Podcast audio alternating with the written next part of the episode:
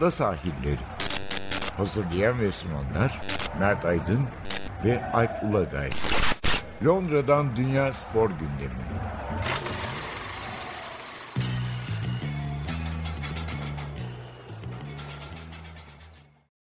Ada sahillerine hoş geldiniz. Ben Alp Ulagay.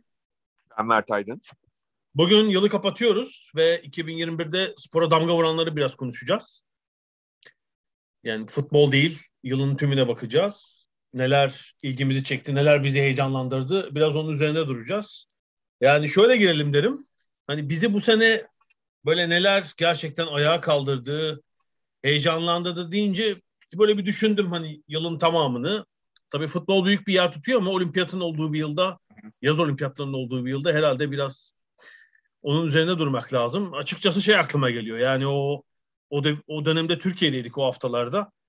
Erkekler 400 metre engelli finalinde Karsten Warholm'un inanılmaz dünya rekoru gerçekten böyle hani insanı yerinden sıçratan acaba bu derece doğru mu ya bir 50 metre eksik mi koşuldu falan dedirten bir dereceydi gerçekten. Çünkü biliyorsun ya bir ay önce rekoru kırmıştı zaten. Evet. Yani o biraz bekleniyordu rekoru kırması. İşte 29 yıllık bir rekor. Biraz vakti gelmiş. Birbirini zorlayan birkaç atlet var 2-3 sezondur. Tamam kırılabilir ama ya kırılmış rekoru sadece bir ay sonra bu kez 0,76 saniyeli bir daha kırmak yani akıl olur gibi bir şey değil. Biraz evet. benzemiyor mu?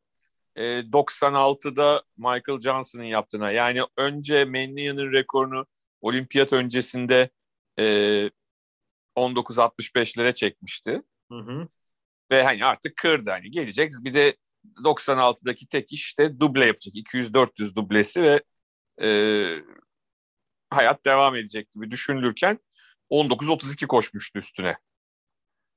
Benzer evet. bir şekilde. Evet. Aynı yıl içinde 0,4 saniye indirmişti şeyi. Evet, evet. Yani hani zaten rekorların bir limite dayandığı bu dönemde yani ki bu yeni değil son 25-30 yılda hani o da akıllı gibi bir yarış değildi hani böyle Aha. vay canına diyerek izlediğimi hatırlıyorum. İşte 25 sene olmuş. Tabii Frankie Fredericks de e, şeyden Mennia'dan iyi koşmuştu yani o. Tabii tabii 1968'di galiba. Yani ikinci gelen atlet de o dereceyi koşsa iki ay önce koşsa dünya rekoruydu. Evet, evet. Böyle bir durum ve burada da öyle oldu. İşte Ray Benjamin kaç 46-17 mi koştu yani? Evet. evet. Ee, Karsten Warholm'un bir önceki dünya rekorunun bile altında koştu. Bu da insanı gerçekten en iyinizi yapmışsınız.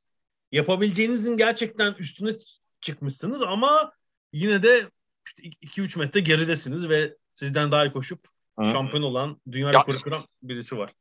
Yani Yasmani de onu 30 küsür yaşında en iyi derecesini egale etmedi mi değil mi? Öyle yaptı. En iyi derecesini egale etti o yarışta. Evet evet yani, tabii, tabii, tabii. Yani o kadar hızlı bir yarış ki e, o da öyle bir derece yaptı o finalde. Hakikaten dediğim gibi bu arada ben Türkiye'de değildim o sırada sen Türkiye'deydin. ha, tamam sen Türkiye'ye gitmemiştin henüz tamam. Okay, ben... Olimpiyatı İngiltere'de izledim ama e, şey ne derler tabii bu arada bir espri yapayım. E, sen dedin ya bizi ayağa kaldıran olaylar. Mesela evde otururken kapı çalındığında da ayağa kalkıyoruz yani. Sadece bu olaylarda ayağa kalkılmıyor diyeyim espri olarak. E, dediğin doğru. E, Valla benim en çok ayağa kalkışım tabii şeyden oldu biraz. Mete Gasus'un olimpiyat altını sırasında galiba en çok ayağa kalktığım an, en çok sıçradığım an e, olmuş olabilir. E, ama orada tabii yani Mete'nin e, ülkemizi temsil etmesinden kaynaklanan bir şeydi daha çok. Büyük bir başarı. E, ama onun dışında hakikaten e, olimpiyat oyunlarında korktuğumuz başımıza gelmedi e, spor severler olarak. Yani neden korkuyorduk? E, bu koronadan dolayı işte izole edilmiş e, bir olimpiyat. E, seyirci meselesi, problemi var. E, bunun hani nasıl bir etkisi olacak? İşte favori atletler, favori sporcular yarışmalardan bir iki gün önce e, Covid yakalar ve işte e, en güçlü e, sporcular sahada, pistte ya da salonda olmayabilirler mi? En iyi halleriyle olmayabilirler mi diye hatırlarsan e, olimpiyattan önce de çok konuştuk. Yani bundan çok endişe duyduk. Bence e, Tokyo olimpiyatları o anlamda bizi çok üzmedi. Yani bir takım olaylar oldu ama genel anlamda bütün bunlara rağmen bir olimpiyatın verebileceği heyecanı bize verdi diye düşünüyorum. Evet çünkü biraz hayalet statlarda yapıldı ve spor salonlarında, tesislerde tabii. Seyirci yok. Normalde bir sürü sporcunun arkadaşı, ailesi gelir, onlar uzaktalar. Hiç öyle bir destek yok. İşte olimpiyat köyünde sıkı bir protokol var. Çıkamıyorsunuz, gezemiyorsunuz, edemiyorsunuz. Zaten üzerinizde bir madalya baskısı, başarı baskısı varken birçok sporcu için olumsuz durum olabilirdi. Olanlar oldu mesela Simone Biles gibi gerçekten belki bunun da etkisiyle favori olduğu halde çekilen bir atlet oldu mesela. Buna iyi bir örnek. Bu gerçekten sporcuların ruhsal sağlığını gündeme getiren bir isim oldu 2021'de. Ama bütününe bakarsak herhalde bu kadar belaya rağmen pozitif bir not vardır. Çok çok evet. 2020 ile ilgili. Doğru. Yani e, hem hani izleyenleri, televizyon başında izleyenleri hem de bence hani e, sporcuları, antrenörleri de tatmin edebilecek tarzda bir e, olimpiyat oyunları geçti diye düşünüyorum. Mete Gazoz'a iyi değindin. Evet Türkiye'nin herhalde en pozitif sporcusuydu yani Tokyo'da. Yani bir Türkiye'nin daha önce madalya almadığı bir dalda madalya aldığı gibi bu madalya altın oldu. Bir de işte çok sempatik birisi yani Mete her anlamıyla, her hareketiyle, o e, poligondaki duruşuyla falan. Sonra da zaten katıldığı röportajlarda işte panellerde o tutumunu koruduğunu gördük. Gerçekten şeydi. E, Ve de galiba e, Türk sporunda bazı şeyler hani istikrar ve e, ilerleme, gelişme her zaman olmuyor ya. Yani hani bir sporcu çok heyecan veriyor sonra böyle bakıyor ortada yok. Bence hem Mete'nin hem de hatta Yasemin'in Yasemin Ecem gözün takdir edilmesi gereken yönlerinden biri de şu. Dört yıl önce e, sadece karışık çiftlerde belli bir noktaya gelinmişti hatırlarsan. Son 16'ya mı kalmışlardı? Ee, Galiba evet. Evet. Yani oradan 4 yıl sonra hatta 5 yıl sonra 4 yıl 5 yıl sonra e, bunu çok daha geliştirdiler. Yani karışık çiftlerde dördüncü oldular ve Mete teklerde de altın madalya kazandı. Yani sporcularını geliştirebilmek de sporcuları geliştirebilmek de bence Türkiye'de buna futbolda dahil edebilirsin. Çok başarabildiğimiz bir şey değil. Yetenekli e, sporcuların o yeteneklerini daha çok sergilemesi, daha çok kendini geliştirmesi. Her zaman rastlayamıyoruz buna uluslararası seviyede. E, o anlamda e, bence Mete'nin ve hatta Yasemin Ecem gözün e, performansları o anlamda da çok kayda değer. Kaydeder ama bence bunun, bunun ülkenin spor iklimi, federasyon falan hiç ilişkisi olduğunu zannetmiyorum açıkçası. Ay, neyin ilişkisi oldu ayrı. Ben de öyle hani e, şey yapmadım ne derler onunla alakalı diye düşünmedim. Sadece bu çok önemli bir şey. Yani e, bence özel olarak e, bunu da belki söylemek gerekiyor. Yani bence Mete Gazoz'un durumu tamamen aile yetişme tarzı buna özel. Ee, yani burada federasyon başkanı olsam hani çıkmam ortaya açıkçası. Yani ailenin özel çabası ve yetişme tarzı olmasa bence hiç böyle bir başarı gelmezdi açıkçası. Ya en azından köstek olunmamış öyle diyelim. Ee, bilmiyorum. o kadarı bilmediğimiz için buna dair bir şey demeyeyim. Köstek olunmamış mı? Bilemiyorum. Yani şey ee, hani genel olarak baktığımızda e, çok çok özel performanslar oldu. Yani senin bahsettiğin jimnastikte e, Simon Biles'in olayı bence Covid yani mutlaka bir ilgisi olabilir Covid olaylarının ama e, Simon Biles'in hayatında başka sıkıntılar da vardı. E, onların hepsinin bir araya gelmesiyle e, ve de hani daha sonra da konuşmuştuk Z kuşağının e, hani keyif yaparak spor yapma e, mantığının dışına çıkıldığı anda Simon Biles da kendini dışarı atmaya karar verdi. Konuşulması gereken gereken bir hikaye, konuşmamız gereken belki e, ilerleyen zamanda da e, bu genç sporcuları anlamamız gereken bir hikaye. Çünkü artık şu şeylerden çok e, sıkılıyorum ben. Yani çok o, bunun muhabbeti yapılıyor. Sadece Türkiye'de yapılmıyor, dünyada yapılıyor yani. İşte, işte o kadar para kazanıyorlar. O kadar işte olimpiyat şampiyonu bir. E yani bir çile de çekecek, bir bilmem ne de yapacak. Hani böyle bir sanki o stresin ve o çile çekmenin çok kolay bir şey olduğuna dair insanlarda böyle bir şey oluştu. Ee, genel dünyada yani işte çok başarılı sporcuysan işte no pain no gain var ya. Hı hı. E tamam o pain de öyle kolay olmuyor yani. Hani onu e, mental olarak atlatabilmek, onu mental olarak bertaraf edebilmek çok kolay değil. Ve de e, eskisi gibi değil insanlar. Gençler bizim bizden önceki kuşakların e, yaşadığı gibi yaşamak istemiyorlar. Bunu unutmamak gerekiyor. Yani bazen e, dünyanın her yerinde sadece Türkiye'de değil dediğim gibi sanki hani o mecburi olarak e, yaşanması gereken bir şeymiş o stres gibi anlatılıyor. Ama bence öyle değil sanki. Yani öyle öyle görme öyle görülmesinden bu genç sporcular da pek hoşlanmıyorlar. Ya sadece şöyle hani bu kadar göz önünde yapılan bir şeyde bir baskı unsuru olma, olmayacağını düşünmek hani biraz garip. Zaten ama bu sporcular 10, 15 belki kimisi için 20 yıllık bir çalışmayla hatta biz birçok alandan farklı bir tür hani usta çırak ilişkisi diyebiliriz. Böyle böyle bir yöntemle yetiştirilerek geliyorlar. Yani her yaşta işte 12 yaşta 10 yaşa göre daha büyük çekişme ve baskı var. 14 yaşta 12'ye göre artarak devam ediyor. İşte 20'si ile 30 arası zaten birçok spor dalında üst düzeye çıkıyorlar. Ama yani önemli olan şu demek ki yani böyle bir sıkıntı olabiliyor. Bir e, zihinsel destek almaları gerekebiliyor. E, bunun daha fazla dikkate alınması lazım. Zaten şey görüyorsun sık sık oluyor. BBC'de de görüyoruz. Eski kuşaklardan futbolcuların, sporcuların yaşadığı sorunlarla ilgili belgeseller oluyor. Bilmiyorum. Paul Merson'un işte evet, bu evet. bahis şeyiyle ilgili, bağımlılığıyla ilgili, bahis ve hatta alkol daha çok işte bahisle ilgili son yapılan belgesel o bağımlılıkla ilgili de işte bir tür baskıyla baş etmek için bir tür başka yollar alıyor arıyorlar spor ve aileleri dışında. Bayağı ciddi sorunlar olabiliyor. Oraya giden servetler var tabii işte. Ee, ya yani, biraz da dışarıya işte sert çocuk imajı verebilmek için onu içine atıyor. Yani o baskıyı, o stresi göstermemeye çalışıyor. Bu bir zafiyet olarak görünüyor. O anlamda hani bunun bir zafiyet olmadığı ve insani bir şey olduğunu göstermek açısından bence e, önemliydi yani Simon Biles'ın yaptığı. Doğru. Evet. Bundan sonra herhalde hem sporcular hem takımlar, kulüpler bu işi daha fazla dikkate alacaklar. Aldıklarını da görüyoruz zaten üst düzey sporda. Öyle oluyor. Başka heyecanlandıran yakınlarda konuştuk zaten. Yani Formula 1 sezonunun bitişi gerçekten çok evet. heyecanlı oldu. Yani dediğim gibi geçen hafta yılın bütününü çok izleyemedik ama son yarış yani. Evet. Son yarışın son turunda bu işin sonuçlanması sezonun gerçekten heyecan verici anlarından biriydi. Ya bu iş şimdi çözülüyor galiba. Anca son tura getirdiler onu. Aslında şey yakışırdı ya ben öyle bir şey duymadım yani.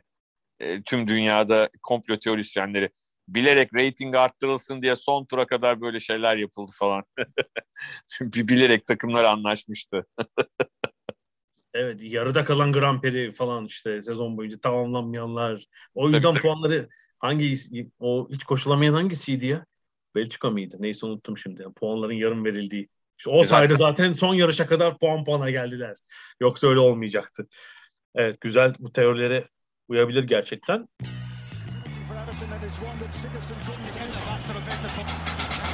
Ada sahilleri. Londra'dan Dünya Spor Gündemi.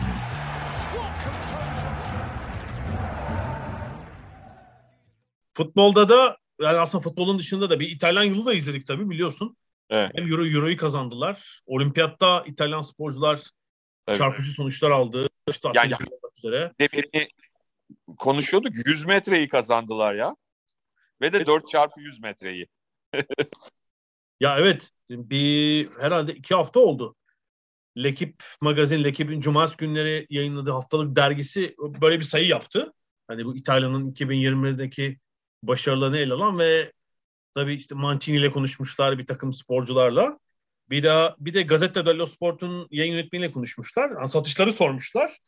Video yani olimpiyat zamanı, Euro zamanı tabii dijital erişim çok artmış ama en çok satış bir İtalya'nın Euro 2020 şampiyonu ertesi günü olmuş tabii. Çok doğal böyle olması. Ama bir de e, Marcel Jacobs'un, Jacobs'un olimpiyat Hı-hı. şampiyonu olmasının ertesi günü. Hiç evet. beklemedik derecede bir şey yarattı diyor. Hava yarattı ve inanılmaz yüksek bir satış rakamına ulaşmışlar. Ya şöyle söyleyeyim ben. Bence hani bir spor yazılmadığını ve okunmadığını okunmadığını düşündüğümüz Türkiye'de bile bir 100 metrede olimpiyat şampiyonu çıkarsak bir gün sonra e, gazetelerin birinci sayfaları hani e, spor gazetelerinden emin değilim. Ama genel diğer gazetelerin birinci sayfalarında yani e, belki de tek haber olarak bu yayınlanabilirdi yani. Çok çok önemli bir şey çünkü. Ya, muhtemelen muhtemelen öyle olurdu yani. Bir de hani beklenmedik bir şampiyon olunca hani göstere göstere gelir. Önceki iki yıl evet. dünya şampiyonudur, rekor kırmıştır falan. Ya, bek, yani tabii sevinç büyük olur ama beklenti de büyük. Hazırlarsın zaten değil. hani manşetteki yeri hazırlanır, e, işte e, evet. resim yeri hazırlanır falan filan. Bir de üzerine gidip 4x100 bayrağı da kazandılar yani. Evet ben açıkçası benim için o daha büyük sürpriz oldu. yani çünkü hani e, 100 metre finalinde Jakobs'un be, yani kazanmasını beklemiyordum tabii ki. Ama hani çok da böyle büyük e, bir şey yoktu ortada. Hani Hüseyin Bolt zamanındaki gibi bir durum yoktu ortada. Ondan sonra net bir e, çok net yüzde yüz şu kazanır denilebilecek bir durum yoktu. Hani orada bir sürpriz çıkması beni çok şaşırtmazdı. Ee, ama bayrak yarışı çünkü bayrak yarışında bir tane sporcu koşmuyor yani. Dört tane ve birbiriyle çok uyumlu sporcu gerekiyor. Çok hızlı ve çok uyumlu. Hatırlarsın Fransızların bir takım vardı öyle. 4 çarpı yüzde dünya rekoru kırmışlardı. Evet 1930 sene önce falan tabii. Evet arada işte şeylerin de olurdu. Sovyetlerin falan da yani çok iyi çalışırlar. Tabii tabii. Amerika zaten nasıl olsa elenir. tabii. Çalışmadıkları için tembellikten bayrağı değiştiremezler. Yani dört çok ama. Bu Beşiktaş'ta çalışan hangisiydi? O dörtlüden birisi Beşiktaş'ta çalıştı. Tigana'yla. E, Truabal mı? Truabal. Truabal. Evet evet. Galiba evet. Sonra fitness koçu olmuştu. Evet. Yani e, o, o takım çok iyi bir takımdı. Hakikaten. E sonra İtalyanlar gittiler. Erkek kadınlar Eurovolley'i de kazandılar bir de. Evet evet evet. yani şey bitmedi. Yıl bitmedi. Kazana kazana devam ettiler yani. yıl boyunca iyi bir yıl İtalyanlar için. Bu arada e, değinmek lazım. Hani Fransızlarda takım sporlarında çok sık rastlanmadık. Yani ABD dışında çok sık rastlanmadık bir durum e, yarattılar. Yani erkek ve kadın erkek baskette olimpiyat finali oynadılar. Kadın baskette olimpiyat üçüncüsü, kadın erkek handball şampiyon, erkek voleybol şampiyon. Yani çok dediğim gibi ABD dışında çok bir daha büyük ülkelerin de yapamadığı bir durum evet. gerçekten takım sporlarında. Çok memnunlar zaten bu durumdan. Memnun kaldılar açıkçası. Bir sonraki olimpiyatında 2024'ünde ev sahibi olarak. Evet. Yani çünkü takım sporlarının asıl esprisi şu. Ee, yani atıyorum bir tane çok iyi işte okçu yetiştirebilirsiniz. Bir tane çok iyi atlet yetiştirebilirsiniz ya da üç tane. İşte iki tane çok iyi güreşçiniz olabilir. Üç tane çok iyi boksörünüz olabilir. Atıyorum yani. Bunlar bireysel spor. Ama takım için katılan sporcu sayınız kadar bir iyi sporcu yetiştirmeniz en az gerekiyor ve onlardan iyi bir takım üretmeniz gerekiyor.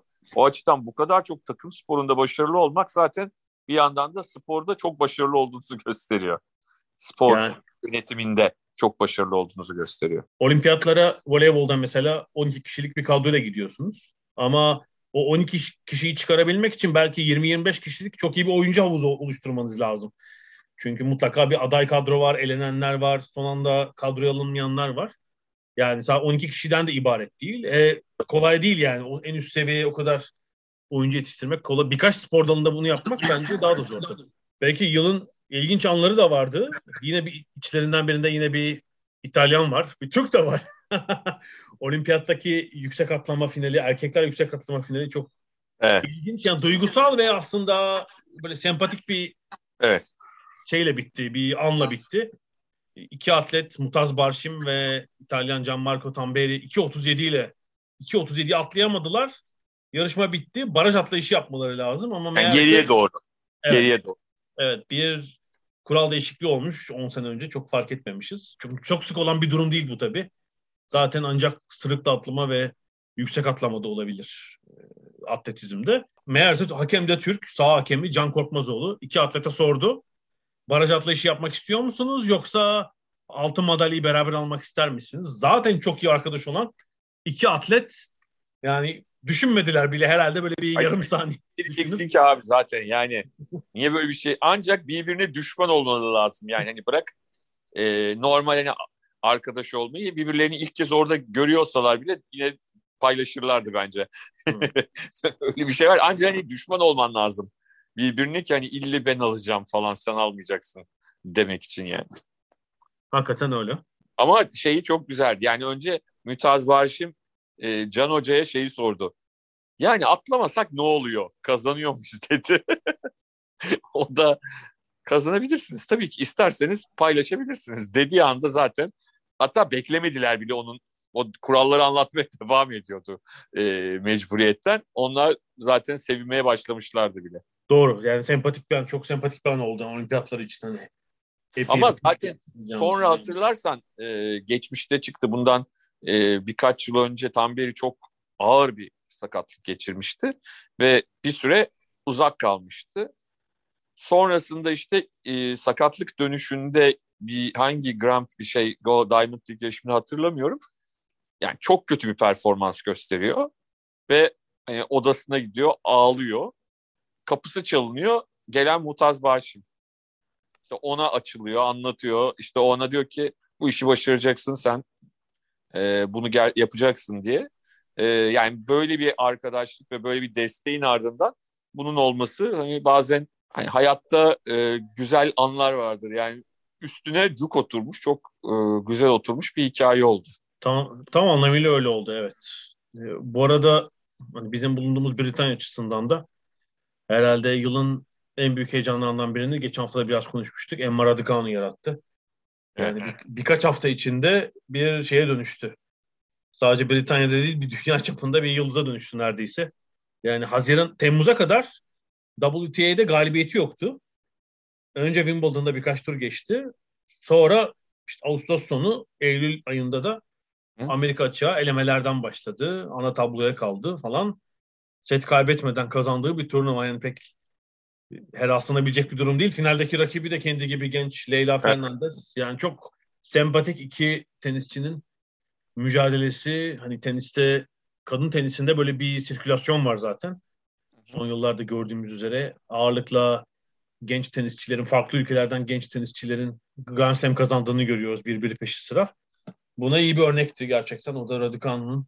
Evet ama tabii hani hala şüpheler var. Yani hani one tournament wonder mı? Yani bunun devamını getirebilecek mi sadece? Çünkü son birkaç yıldır biraz kadın tenisinde böyle bir durum var. Yani anlık parlayanlar, anlık turnuva kazananlar. Hani sağ olsun erkeklerde malum üçlü böyle bir şey pek imkan vermiyor da. Ee, ama kadınlarda bu var. Hani Raducanu geçen hafta da biliyorsun BBC'de yılın sporcusu, BBC'nin meşhur yılın sporcusu anketini kazandı. Ee, ödülünü kazandı. Ee, hani bunu devam ettirebilecek mi? Soru işareti var şu anda herkesin kafasında. Çok genç bir sporcu. Bakalım hani e, her dakika Grand Slam kazanmasını beklemiyor insanlar ama e, birkaç WTA turnuvası arada belki işte Grand Slam'lerde çeyrek final, yarı final biraz daha Emma'nın o Amerika açıkta kazandığının Covid destekli bir şans olduğu iddia edenlere bir yanıt vermesi gerekecek bence. Doğru yani kadın tenisinde hani ön plana çıkan bir sürü ismin çeşitli sebeplerle mesela yılın yarısını oynamadıklarını, sezonu erken bitirdiklerini görüyoruz. Yani bu eş partide oldu, Naomi Osaka'da oldu, şimdi Kanadalı Andreescu'da oldu, sakat uzun süredir pek oynamıyor. Yani böyle istikrar yakalayan bir isim yok. Erkeklerde ise aslında Amerika açıktaki o son maçı da kazansa hani yılın herhalde rakipsiz en iyi sporcusu olacaktı Novak Djokovic. Evet aslında o da çok konuşuldu. Yani Djokovic Grand Slam yapacak mı? Yani herkesin heyecanla beklediği şey oydu. Tenis kısmında da. Erkekler tenisinde de. E, çok dibine dibine dibine kadar geldi. Yani 28 maçın 27'sini kazandı. 28. de kaybetti. Yani çok acayip bir durum aslında. İşte acaba dediler olimpiyata gitse miydi, gitmese miydi acaba falan çok konuşuldu. Ee, ama yani sonuçta o son maça kadar da geldi her şekilde. Tabii evet. Yani biraz işte olimpiyattaki yarı finalden itibaren düşen performans, sonra Amerika'ya oradan olimpiyat Tokyo'dan Amerika'ya geçtiğinde çok iyi bir görüntü verme zorlandı zaten Amerika açıkta. Hmm. Finaldeki mağlubiyetin biraz sinyalini almıştık ama oraya, oraya kadar da getirip kaybetmek gerçekten moral bozucu. Yoksa Djokovic için hani muazzam bir sene tabii. Yani 34 yaşında bu seviyeyi tutturabilmek hala. Üstelik işte ezili rakibi diyebileceğimiz iki kişi pek artık devrede değilken Hı hı, hı. e, bu Ee, yapmaya devam ediyor. Evet. Djokovic'le ilgili güzel bir görüntü de hatırlarsan olimpiyat sırasında bizim kız voleybol takımıyla e, olimpiyat köyündeki sohbetleri vardı. E, onun görüntüleri internete düştü. Sosyal medyaya düştü. Yani onu da bizimkiler çekmiş anladığım kadarıyla. Sonradan onun hikayesi de ortaya çıktı. E, Fenerbahçe'nin ve Sırp voleybol milli takımının hocası aynı Terzic. Hı hı. E, Terzic aynı zamanda Djokovic'in çok yakın arkadaşı. E, Eda'ya söz vermiş Fenerbahçe'nin ve milli takımın kaptanına. E, işte sizi orada tanıştıracağım ekibi diye buluşturacağım. Hakikaten de e, milli takıma da orada sohbetleri bir takım öğütler hani sporculukla ilgili işte belki de kendi geliştirme fiziksel olarak nasıl ayakta kaldığı ile ilgili e, güzel bir sohbet görüntüsü de e, sosyal medyaya düştü olimpiyat sırasında.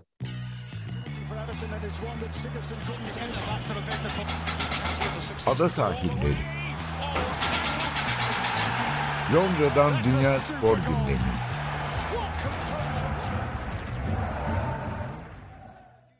Bu arada herhalde yani yıl boyu Türkiye'nin yüzünü sporda güldüren ender dallardan biri kadınlar voleyboldu.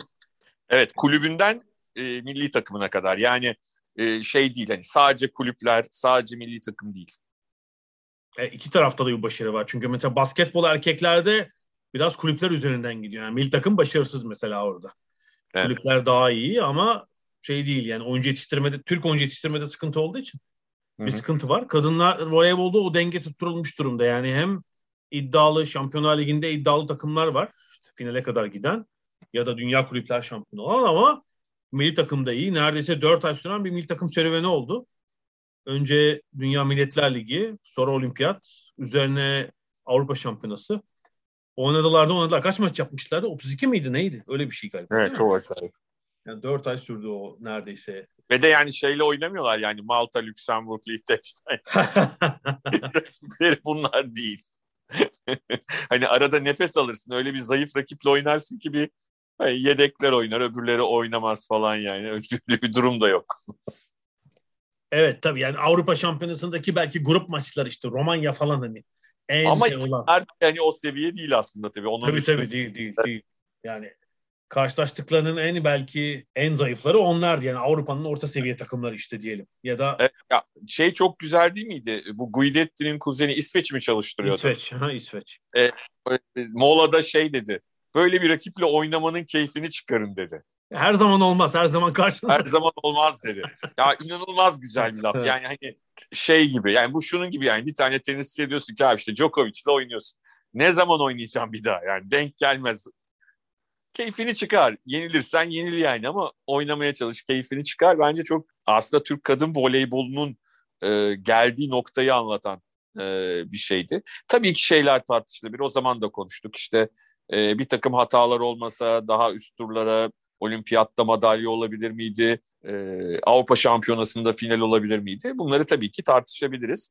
Bu zaten aslında bunları tartışmamız da aslında geldiğimiz yerin ne kadar iyi olduğunu gösterir. Yani böyle bir potansiyelimiz var. Daha iyi bir noktada o şampiyonaları bitirebilirdik. Yani daha fazla tartışılmaya ve konuşulmaya ihtiyacı var açıkçası. Şimdi ben biz uzaktayız biraz hani birkaç senedir ama bu özellikle milli takım serüveni bittikten sonra tabii oyuncular biraz daha rahatladılar. Sayısız YouTube kanalında milli takım oyuncularının o 10-12 oyuncunun şeyini görüyorum. Programlara katılıyorlar, konuk oluyorlar, röportaj veriyorlar ama yani hiç böyle ilk defa duyduğum bir takım talk showcular, bir takım kanallar yani şöyle YouTube herhalde algoritma sebebiyle karşıma çıkıyor. Bir tanesini izliyorum, bir tane daha geliyor mesela işte. Bir yerde Melia, öbür tarafta Eda, birinde Zehra falan. Yani çoğunu da izledim hızlandırıp. Yani bir kısmı kötü gerçekten soru sormayı bilen bilmeyen kişilerce yapılıyor. Yani hesapta işte eğlendirmeye çalışıyorlar ama işler kötü ama tabii kızlar pırıl pırıl. Yani iyi komik cevaplar veriyorlar, matrak hikayeler anlatıyorlar falan ama mesela habercilik kısmı eksik yani. Bu açıkçası kadın voleybolu hem kulüp hem milli takım seviyesinde daha iyi bir haberciliği hak ediyor. Yani daha fazla deşilmeye de ihtiyacı var. hata varsa onu da konuşsunlar birileri eleştirsin. Bu ciddi röportajlar yapılsın, takibi yapılsın. Ya dediğim gibi biraz uzaktayız. Sanki o kısmı eksik. Tamam talk show, röportaj falan güzel. Katıldıkları YouTube kanalları. Hı. Ama ne kadar da çok konuşulduğunu görmüş oluyorum. Yani bu herhalde futbol dışında şu an başka bir dalın e, başarabildiği bir şey değil yani. Ka- kadın voleybol ancak yapabiliyor. Ve neredeyse hani bütün kızlar herkesin tanıdığı yani yedeklere kadar herkes tanıyor. O bir 10-15 kişilik böyle bayağı tanınan bir oyuncu grubu var yani. Evet bu sene çünkü hani duyduğumuz e, lig ma kadın lig, ligi maçları da hak ettiği yavaş yavaş ilgiyi görmeye başlıyor. Hani seyirci açısından eskiden neredeyse e, en iyi maçta bile işte biraz zoraki, biraz yapay bir şekilde e, tribünler dolardı. E, şimdi daha fazla. Anadolu'ya da yayılmış olması bence önemli. Çünkü oralarda o tribünleri doldurmak biraz daha kolay. Yani bir kasabada, bir küçük bir ilde e, insanların böyle bir sosyal e, şeyi yakalaması, farkında olması, ulaşması çok daha kolay. Mesela Bolu ve Aydın'da birer kadın takım var. Aslında Evet. çok küçük yerler değil ama üst düzey başka takımları yok yani. Şu an futbolda Evet, Süper evet. Lig'de oynayan takımları yok. Basketbolda falan diyor bildiğim kadarıyla. O yüzden bir kadın takımının olması, vakıfın, eczacının, Fenerbahçe'nin oraya deplasmana gitmesi falan tabii büyük olay yani. E, Dolmasına şaşmamalı ama İstanbul'da da evet senin dediğin gibi herhalde gerek Şampiyonlar Ligi Avrupa maçları olsun, gerek lig maçları olsun daha fazla seyirci var galiba. Yani ben bir Evet. herhalde bir 5-6 yıl önce en son bir Eczacıbaşı'nın Şampiyonlar Ligi maçına gitmiştim. Bir Rus takımıydı. Bir o sezon genç bir Uraloçka mıydı? Herhalde bir 100 kişi falan izlemiştik maçı. Öyle hatırlıyorum yani. Ben biraz daha şanslıydım herhalde. Ben de bir Vakıfbank maçına gittim. İki tane. Çünkü o zaman benim kızım Vakıfbank e, voleybol okulundaydı. Hı hı. E, Vakıfbank'ın davetiye vermişlerdi. İki tane Vakıfbank maçına gitmiştik. Bayağı doluydu yani. Hani öyle yüz bayağı yani biraz Vakıfbank o gibi organizasyonları daha iyi yapıyor. Anladığım kadarıyla. Ya da öyle bir döneme denk gelmiştik. Bilmiyorum tesadüf mü. Ama o iki maçta bayağı bir şey olmuştu. Seyirci e, vardı. E Yani o seyirciyi de hak ediyorlar yani açıkçası bu. Tabii tabii. Ama işte İstanbul'un kendi içinde bir trafik sorunu var yani. Hani Evet. insan harala gürelesi falan. Onun için bazen de çok kızamıyorum bazı durumlarda. Özellikle hafta içindeki o Şampiyonlar Ligi maçında, Euro Lig maçında. Yani o insanların zaten bir yerden bir yere İstanbul'da e, iki adımlık bir yolda saatlerce trafikte e, geçirdiğini insanların düşünürsek bazen anormal gelmiyor bana. Ne kadar iyi bir organizasyon olursa olsun.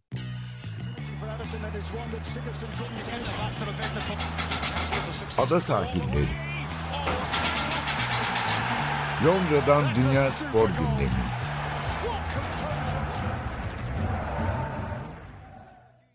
En son istiyorsam biraz geri plan attık. Yani bir dünya futboluyla ilgili şöyle bir 5-10 dakika konuşup bitirelim. Yani Euro'yu biraz konuştuk zaten İtalya'nın şampiyonluğunu. Yani bir ta- takım oyunuyla çok bireylerin ön plana çıkmadığı bir sistemle İtalya ama alışılmadık bir kendileri açısından alışılmadık bir oyunla şampiyon oldu. Ama böyle takım oyununun yine ön plana çıktığı bir sene gibi elbette büyük yıldızlar var. Ama bu altın top ödüllerinde de oldu. Böyle hani geçmiş yıllarda olduğu gibi Ronaldo Messi'nin süpersonik performansı gibi bir performans sanki çok görüyor. En fazla Lewandowski var herhalde işte. Gerd Müller'in rekorunu Evet. falan kırdığı için. Ondan söz edilebilir. Yani yıl boyunca zaten kaç gol atmış? 69 mu? Galiba öyle Evet, şey. 64'tü galiba. Ya burada şunu söylemek lazım. Aslında son e, 12-13 senede Messi ve Ronaldo yüzünden biz şeyi unuttuk abi. Ondan önce her sene farklı adamlar kazanıyordu. Yani e, her sene farklı birisi ön plana çıkıyordu. Biz o ikisi çıktıktan sonra ortaya biraz dünya futbolu e, şeyini dengesini kaybetti şey anlamında. Hani hep aynı adamlar yani ikisi. Hangisi e, takımı bir parça daha iyiyse o kazanıyor, o kazanıyor. O şekilde devam etti. Bu bir yandan böyle iki büyük stara sahip olmak yani onu izleyebilmek çok güzel ama diğer yandan da e, biraz da arkalarında e, bekleyen ve e, hak ettiği halde belki de bazı yıllar alamayanlar olmuştu. Şimdi bundan sonra artık bence bu sene Messi de aldı ama ben artık bundan sonra kolay kolay Messi Ronaldo ikilisinden birinin almasını beklemiyorum. Bundan sonra e, artık biraz daha e, ne diyelim adil şekilde paylaşılan gerçekten ön plana çıkan oyuncunun da e, kazandığı altın top ödüllerini merakla bekliyorum. Zaten hani teknik direktör, üst düzey teknik direktörlerin çok bu işe damga vurduğu bir dönemdeyiz. Daha doğrusu teknik direktörler evet. ve onların arkasındaki organizasyonun Eksik. özellikle kulüp futboluna çok damga vurduğu bir dönemdeyiz. İlginç şekilde Alman teknik direktörler de biraz ön plandalar. Evet. Bir Alman teknik direktör Şampiyonlar Ligi'ni kazandı bir kez daha. Thomas Tuchel Chelsea'de. Jurgen Klopp Liverpool'da iyi işler de yapmaya devam ediyor. Manchester United'a geçici de olsa bilmiyoruz. Geçici mi kalıcı mı olduğunu bilmiyoruz bence ama Ralf Rangnick geldi. Bir Alman da oraya geldi. Ee, başka Alman var mıydı ya? Gözden kaçırıyor muyum? Farke vardı. Ya İngiltere'de e, evet, evet İngiltere'de yani takımları evet. düşünürsek herhalde böyle Alman bir takımda tabii yine bir Alman var orada hani değişmez olarak. Biraz böyle bir e, daha doğrusu hani çok kültürlü böyle bir yabancı dil konuşan belki birkaç farklı ülke görmüş teknik direktörlerin açıkçası ön plana çıktığı bir çağdayız biz. Premier Lig'deki en iyi takımları çalıştıran teknik direktörler İtalyan olsun, Alman olsun, başka ülkeden olsun. Hani bir iyi İngilizce konuşuyorlar. İşte dediğim gibi belki kendi ülkeleri İngiltere hatta artı bir ülkede çalışmış olarak oraya geliyorlar. Guardiola örneğinde olduğu gibi, işte Tuval örneğinde olduğu gibi. Ve onların büyük bir etkisi var. Yani belki oyunculardan daha fazla teknik direktörler. Doğru. Hem e, çok derin analiz yapabilen adamlar hem de aynı zamanda basın toplantılarında da kendilerini dinletebilecek bir belagat yeteneğine sahip adamlar. bu bence önemli. Yani çünkü ya bu bir yetenek meselesi. Yani aslında çalışarak geliştirilebilir ama doğal olarak da bazı insanlarda vardır. Yani ben eminim e, Klopp çalışmıştır ama adamın ben doğal olarak zaten öyle bir yeteneği olduğunu düşünüyorum. E, yani çok şey olabilirsiniz, analiz yeteneğiniz, her şeyiniz mükemmel olur da iyi konuşamazsınız yani. Ama bu adamların hepsinin yani Klopp'un, Guardiola'nın, e, Tuchel'in yani hepsi e, filozof gibi adamlar bir yandan da hani çıktı, çıktıkları zaman basın toplantılarında e, söyledikleri sözler çok önemli yani gidip şöyle söylemiyorlar tabii. Hani bizde bazı spor yazarları vardır ya ellerinde kitaplar vardır. Her konuyla ilgili sözler var. E, Descartes'in da dediği gibi diye spor yazarı falan başlayabilir yani. Böyle şeyler duyuyoruz yani. Ondan sonra hani öyle değiller onlar o anlamda söylüyorum. E, o açıdan da farklı bir dönemde bence şey yapıyoruz. Yani yıllardır bize hani hep anlatılan işte şeyin Bill Shankly'nin meşhur sözleriydi ya işte. Ya da Herberger'in vardır ya meşhur. Herberger'in tut topla futbol 90 dakika top yuvarlak. Hayır günümüze artık kadar gelmiş sözler. İşte Bill Shankly'nin futbol e, ölüm kalım meselesi değildir. Daha da önemlidir falan gibi e, lafları. Yani çok konuşulan çok şey yapılandı ama şimdi neredeyse her hafta basın toplantılarında maçlar öncesinde Klopp, e, ma, e, şey Guardiola falan be, e, şeyler söylüyor zaten. Hani bunlara benzer hepsi birer e, ilginç e, mesaj taşıyan cümleler söylüyorlar. Ya inanılmaz bir sabır ve şey var e, lazım zaten. İşte geçen hafta bir Klopp'la ve Guardiola'la ilgili bir şey yazarken tekrar işte bir sürü kitap, makale bir sürü şey okudum. Maç sonlarında İngiltere'deki düzen şöyle. Bir kere maçtan bir gün önce zaten basın toplantısı yapıyorsunuz. Doğru. Kesin. Yani o işte kulübün tesislerinde gazeteciler, televizyonlar falan geliyor. Arada özel röportaj varsa yayıncıdan mesela o hafta içi o olabilir. Bir de ekstra. O her hafta olmuyor tabii. Ama maçtan sonra yayıncıya konuşuyorsunuz. BBC'ye konuşuyorsunuz. Ee, dünyadan herhalde seçilmiş 3-4 yayıncı da işte Bein Sport International e, başka ülkelerden 3-4 yayıncı diye 6 televizyon falan yapıyorsunuz. Üzerine 5-6 radyo kanalı e, bir de kulüp televizyonu. Yani 11-12 medyaya konuşuyor mesela kulüp. Guardiola için de aynı söz konusudur. Yani hakikaten oradaki sabır etmek gereken laf. E, muhtemelen aynı soru bir daha geliyor. Kanalların birbirinden haberi olmayabilir. Birisi maçı anlatır mısınız öbürü nasıl kazandınız falan diye bir daha Evet tabii tabii tabii. ya bir saatte inanılmaz bir sabır ve şey lazım. Bir de ya yenilmiş olabilirsiniz tabii. Kötü bir maç. Ve de yani şöyle yenilmiş olabilirsiniz. Tartışmalı kararların olduğu hani sinir harbiyle de yenilmiş olabilirsiniz. Evet. Hani oturup net bir şekilde 3-0 yenilmişseniz onun bile konuşması kolay olabilir yani hani ne yapalım onlar üstünü falan filan dersiniz. Çok üstünüze gelirlerse sinirlenebilirsiniz ama bir de hani gerçekten işte bir kırmızı kart verilmiş bilmem ne olmuş çok tartışmalı karar olmuş kavga dövüş olmuş. E ondan sonra o, o kadar e, şeyde bir yerde kayış kopabilir. The Guardian gazetesi de yılı 2021'in en iyi 100 oyuncusunu seçerek Evet. bitti, bitirmiş zaten. O listede de Lewandowski, Messi, Salah, Benzema, Jorginho ilk Hı hı. beşte. Sonra Mbappe, Haaland, Ronaldo, Kante ve De Bruyne var erkek. Evet. İlk yüzde e, Burak Yılmaz var 85 numarada. E, Hakan Çalhanoğlu yok. Ben ona şaşırdım. Evet o ilginç ama Türk milli takımını temsil etmeyen ama adı ve soyadı Türk olan İlkay Gündoğan da e, ki hatta o da iyi bir yıl geçirdi. 35. evet. O da yerini aldı öyle söyleyelim. Eğer Alman milli takımıyla biraz daha ilerleyip biraz daha Alman milli takımında e, İlkay iyi performans gösterseydi e, belki onun yeri de biraz daha üstte olabilirdi. Muhtemelen evet. Zaten sıralarda hiç Alman oyuncu yok yani. Şey, alıştığımız gibi değil. Kötü bir Evet. Evet. yani Bayern Bayern Münih'in istikrarına rağmen milli takım kötü bir yıl geçirince Evet. Bayern de Şampiyonlar Ligi'nde çok istenilen noktada olamadığı için Evet. ondan e, onlar olmadı. Ama çok ilginç hani iki tane de Türk oy veren var. Bir tanesi zaten her sene veriyor Uğur Meleke arkadaşımız. meslektaşımız. Bir de teknik direktör var. E, bu şeyde oy veren Guardian'da Emre Belözoğlu. ağırlıkla gazeteciler herhalde var burada oy veren. Sayılı sayıda eski futbolcu teknik direktör falan var. Birisi şey e, Emre Belözoğlu açıkçası. Bence Hakan'ı milli takım yaktı. yani bence bak Hakan, Ça- e, Çağlar, Melih bak bu hepsini şey yıktı. Milli performans.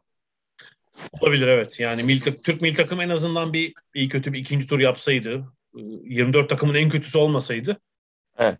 o bile 2-3 oyuncunun durumunu değiştirebilirdi. Tabii yani. Burak da yani 85'ten biraz yukarı çıkabilirdi. Burak sadece Lille performansıyla girmiş yani evet.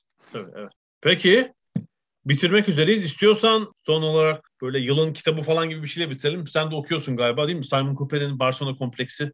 Bitirdim. Aha.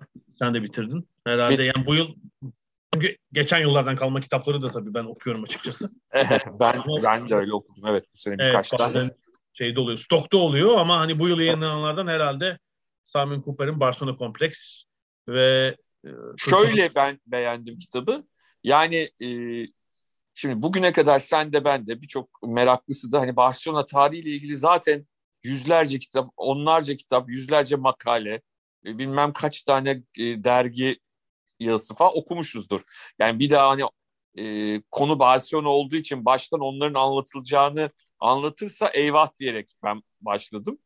E, ama onu çok kısa geçmiş ve o bence çok değerli olmuş. Yani ondan sonra asıl e, sonraki bölümü bizim merak ettiğimiz ve işte nereye geldi şimdi nereye gidiyor kısmını bence çok iyi incelemiş ve e, yazmış. E, o açıdan beğendim ben. Çok evet bir de herhalde Christopher Clary'nin The Master Federer'i anlattığı kitabı da evet, 2000 daha henüz onu okumadım. evet, Okuyunca ona da e, bir puan veririm. E, O işte evet çok gallavi artık yani birkaç kişiye tabii tavsiye ettim. Biraz daha belki tenisle ilgili olan spor severlerin ilgisini biraz daha fazla çekebilir. Yani çünkü işte 460 sayfa hani şey lazım. Fark etmez. Şu anda okuduğum kitap 860 sayfa. Bu bağlamda e, yani o şey gelir hafif orta çapta sorun değil.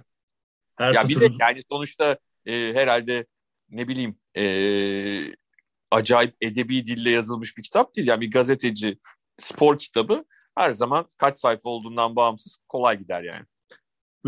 Bu öyle değildi bak onu söylemem lazım yani. Çünkü- her satırı yoğun. Her spor kitabı öyle olmuyor. Bazen hani zaten bizim gibi kişiler bağlamı bildiği için futbolda falan çok daha hızlı gidiyor. Bu Evet. Larry'nin kitabının öyle olduğunu olmadığını söylemem lazım. Yani çok fazla detay var. Agassi'nin gazeteciliğine, Amerikan gazeteciliğine özgü şekilde acayip e, olguyla doldurmuş kitabı, bilgiyle doldurmuş. Ve her kitapta öyle olmuyor açıkçası. Yani hele, A- Agassi'ninkine benziyor mu? Open'a. e, ya bu tam bir biyografi gibi değerlendirmek lazım. Çünkü mesela aralarda bir ara bölümde rakipler üzerine bölümler de var mesela. Hani bir Hmm. bölümde Roddick, bir bölümde Djokovic. Onları da bildiği için öyle parantezler açmış Clary. Öyle artıları var bence kitabın. Hani rakipler üzerinden de biraz rakipleri değerlendirme ve rakipler üzerinden Federer'i değerlendirme olarak da bakabiliriz bence. Hı hı. İyi kitaplarından biriydi o da. Tamamız galiba. Tamamız. Dünya Spor, Dünya Futbolu. İngiltere tabii futbol Premier Lig devam ediyor. Gelecek haftada Premier Lig'in ilk yarısı bitmiş olacak zaten. Hatta 20. hafta maçları oynanabilirse bir kısmı oynanmış olacak. Tabii bir sürü ertelenmiş maç birlikte onlar takvime nasıl yerleşecek bilemiyoruz. Biraz da Premier Lig'in ilk yarısını konuşacağız. Oranın notlarını vereceğiz. Gelecek haftaya kadar görüşmek üzere diyorum. Hoşçakalın. Hoşçakalın.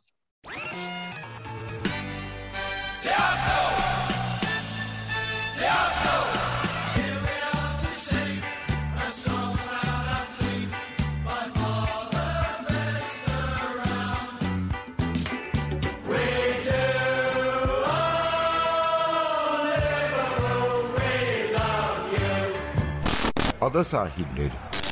Hazırlayan ve sunanlar Mert Aydın ve Alp Ulagay. Londra'dan Dünya Spor Gündemi.